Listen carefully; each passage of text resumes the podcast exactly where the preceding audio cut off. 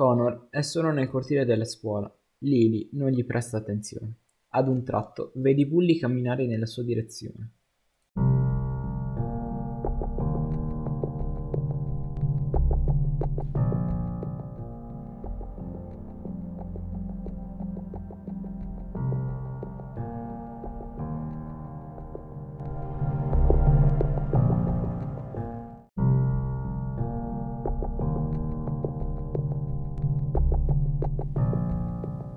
Quella notte ha avuto l'incubo e poi suo padre, imbarazzato, gli ha preparato la colazione e ha accennato a ciò che Connor ha fatto la notte prima.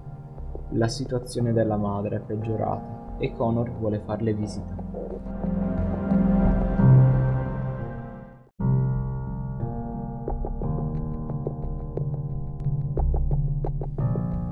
A scuola non ha parlato con nessuno e nessuno ha provato a parlargli. All'uscita da scuola Connor è con i bulli, Harry è immobile.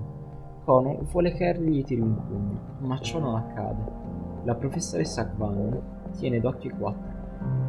I bulli lasciano da solo Connor.